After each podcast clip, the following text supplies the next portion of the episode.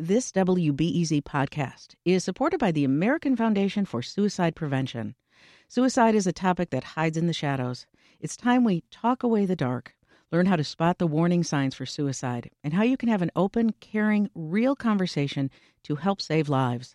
Visit the American Foundation for Suicide Prevention to watch the new short film and learn more at afsp.org slash talkawaythedark.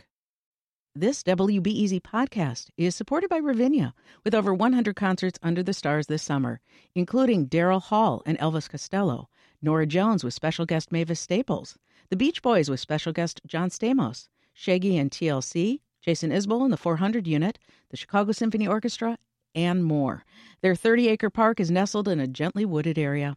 Bring your own picnic or eat at one of the park restaurants. Tickets available now only at ravinia.org. I'm Sasha Ann Simons, and this is Reset, your place for news, politics, and culture in Chicago and beyond.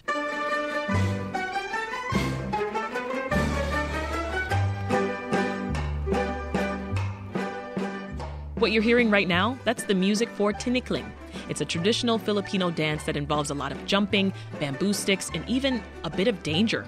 But for some Chicagoans, Tinikling is more than just a dance. It's a way of keeping culture alive outside of the Philippines. To learn more, we are joined in the studio by Ginger Leopoldo, the executive director of the Center for Immigrant Resources and Community Arts Pintig, or CIRCA Pintig. So, Ginger, what is Tinikling? Tell us more. Yes, Tinikling is our national dance of the Philippines, and it is um, with two bamboo poles or pairs of bamboo poles, and the dancers um, pretty much dance and move in a rhythmic way in between those poles as they are clapped.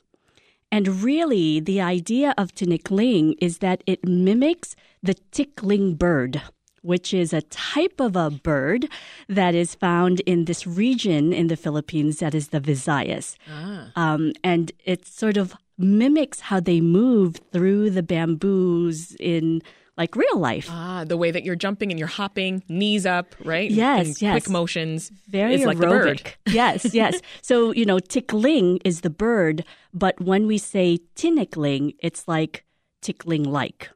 Ah. So, like Interesting. moving as the bird. Yes. Well, last night we spoke with Loyola University student Neil Lagatao, who's a part of a Filipino student led organization called Kapwa. We talked to him about tinikling during their dance practice last night, mm-hmm. um, and I asked him at the time to describe it to me. Here's his version. I guess Indiana Jones movies with all the booby traps, trying to like um, inch your way, um, try not to get your ankles bitten.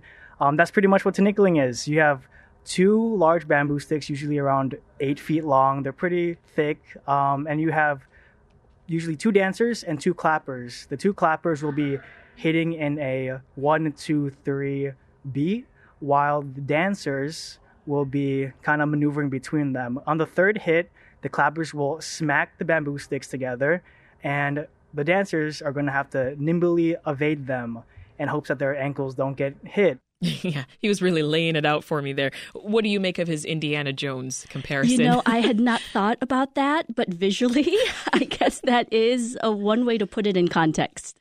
Anything else you know about the history of Tinikling? You know, there's like an a, a, legend about how during the Spanish colonial period in the Philippines that it was a sort of a form of punishment for those working in the fields oh. that you know weren't doing so well, and so um, you know that's one of the sort of origins that you might find out there about tinikling. Um, the other thing is, you know, we had started a program uh, as part of the TEAACH Act, because uh, that's a wonderful thing that's happening in our Illinois public schools. And we had adapted a reader's theater version of um, a piece that was called Juan Tamad and the Tikling Birds. Oh. And this is a story of legendary character Juan Tamad, which translates to Lazy John, who doesn't really like to do much work.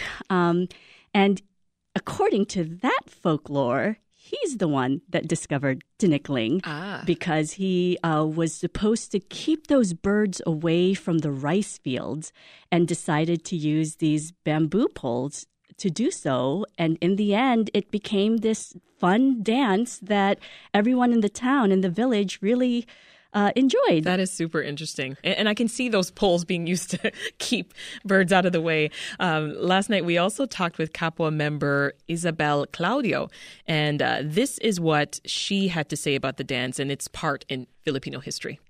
It goes back to, I think, the Spanish colonial era in the Philippines. So it has a very long history in the Philippines, and it helps kind of have Filipinos reckon with their colonization and colonial history, but also kind of recognize that they've come so far from that and have their own heritage and history that they can be proud of and reclaiming kind of their culture. So she makes a good point there about, you know, reckoning with colonization. What do yeah, you think? this is true. Again, I think uh, Tinikling as a dance for Filipinos is one that symbolizes our resilience, but at the same time, how very much we are fun loving people.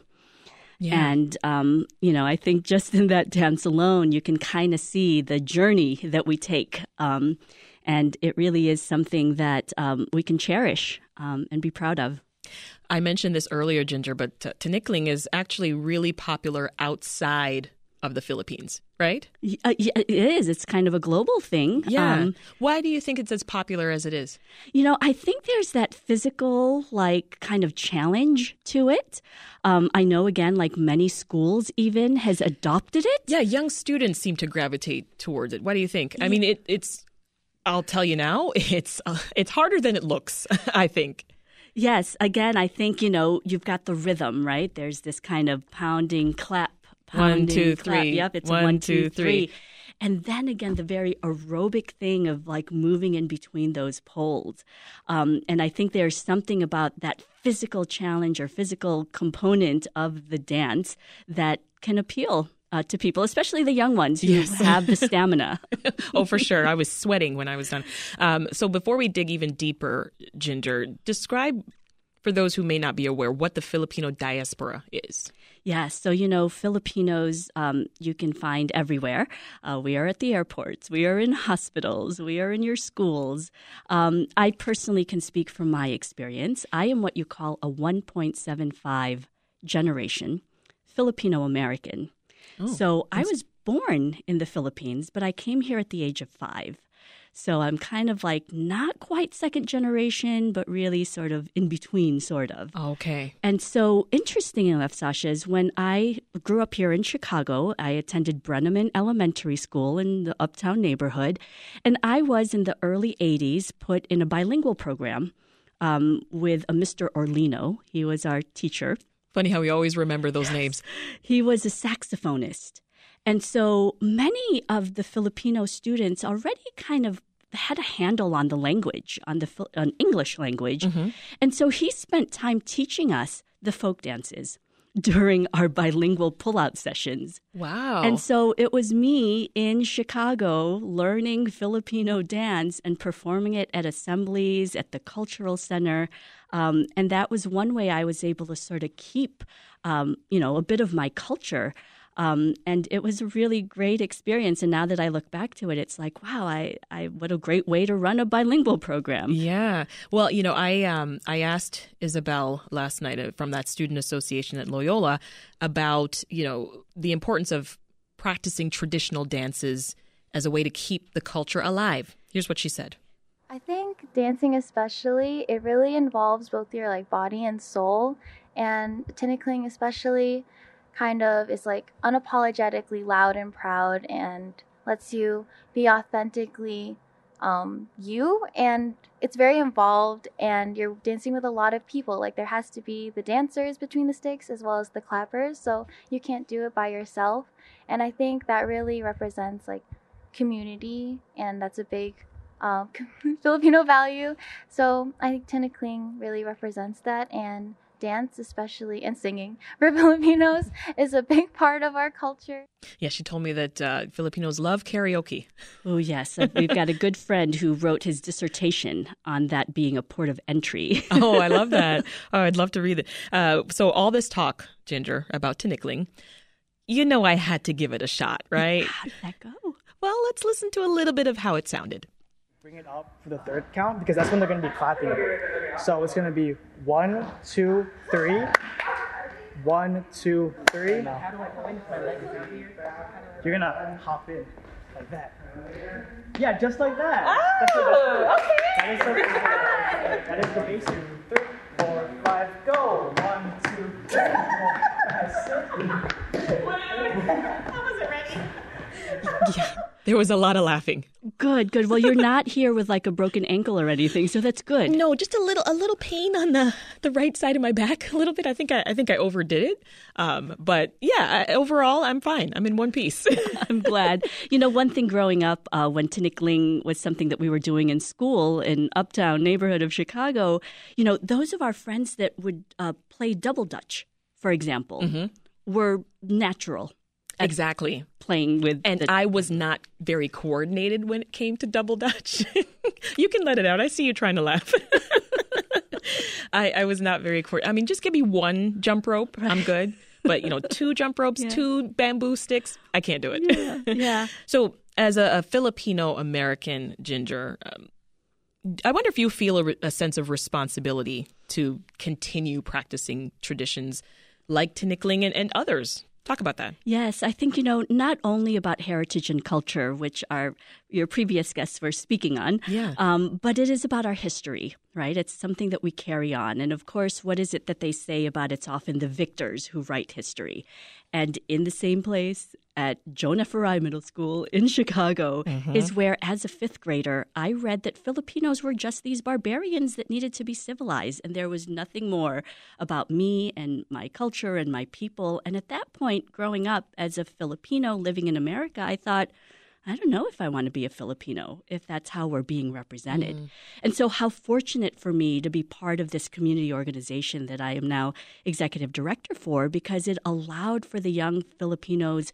Filipino Americans to learn more about that history that we weren't learning in our textbooks, that maybe even our families weren't able to share with us as well. Yeah. And that's really, I think, important for us to sort of re indigenize our stories and kind of really rewrite those narratives. I'm so impressed with how much you learned at school here in Uptown, right? About Filipino culture. Well, maybe with Mr. Orlino, but like I say, those social studies books not so really... much until the TEAACH Act. exactly, until this school year. Yes, exactly. Um, so you know, of course, you've got experience with this dance. Talk more about its impact on you understanding your identity now that you are performing this. Yeah. So, you know, it's interesting because, again, there's something about like culture representing language and food and dance. Um, but also, sometimes that's just the surface. Like, what really is underneath that you know what it is what is it about the Filipino American diaspora the Filipino diaspora that makes us those resilient people those fun-loving people mm-hmm. and what it is what is it about the history that our country had gone through from the Spanish colonizers to the American um, influence um, and so I think not only do we need to value the food the tradition the language the dances the music but also our history and we need to sort of seek out that history to find some of that truth, because I think that will better have us understand, mm-hmm. you know, mm-hmm. where we are and where we're going. Absolutely. When I spoke to Neil last night, he also mentioned having what he actually called an identity crisis. Growing up, I was able to speak some of the language, not all of it, and I had a huge like identity crisis when it came to, um, am I Filipino? Am I American? Can I be both? Can I be neither? Um, and doing stuff like this, having an understanding of um, how the dance works, the history behind it, and being able to teach it to other people, I think kind of um, helps me with my Filipino identity.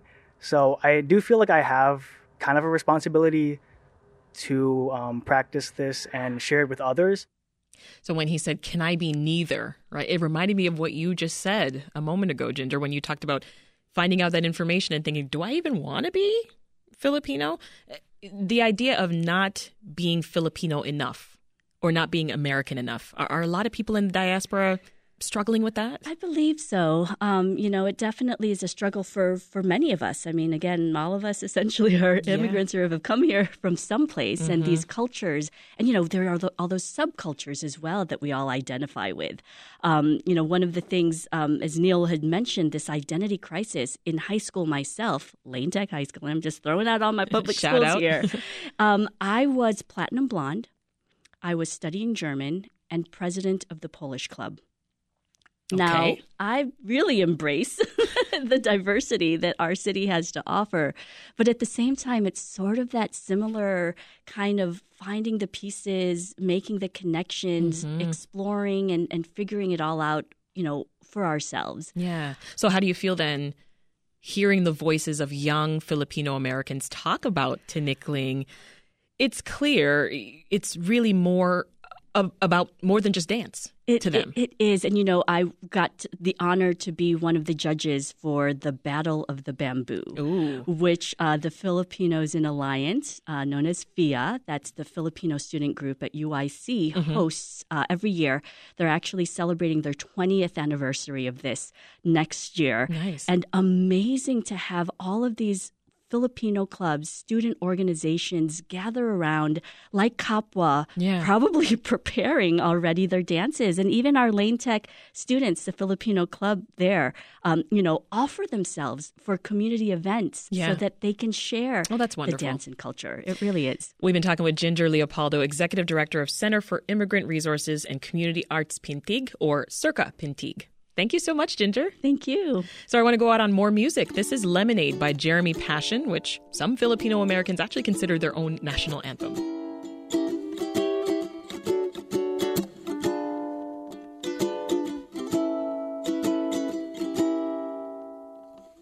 She's my sunshine in the rain. My Tylenol when I'm in pain, yeah. Let me tell you what she means to me. Like a tall glass of lemonade. When it's burning hot This episode of Reset was produced by. Micah Yasin. It was edited by Ethan Schwab. Did you enjoy this journey through Filipino culture? Then subscribe to our podcast. This is just one of countless cultural stories that we've shared on our show. And after you subscribe, leave us a rating. It helps more listeners find us. That's it for Reset. I'm Sasha Ann Simons. We'll see you tomorrow. and she helps me be a better man. She's so beautiful.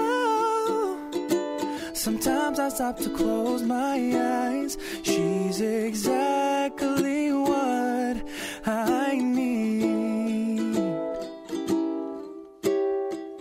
She's my smile when I'm feeling blue.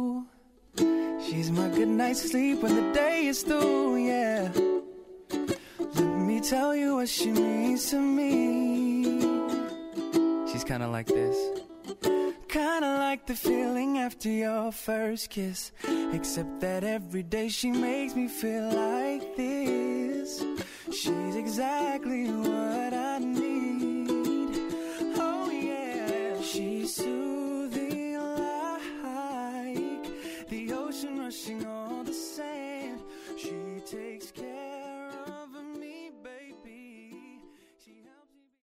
Thanks for listening to the news live on WBEZ and NPR. The WBEZ stream sounds great in the kitchen on your smart speaker and anywhere on the WBEZ app. Listen every day.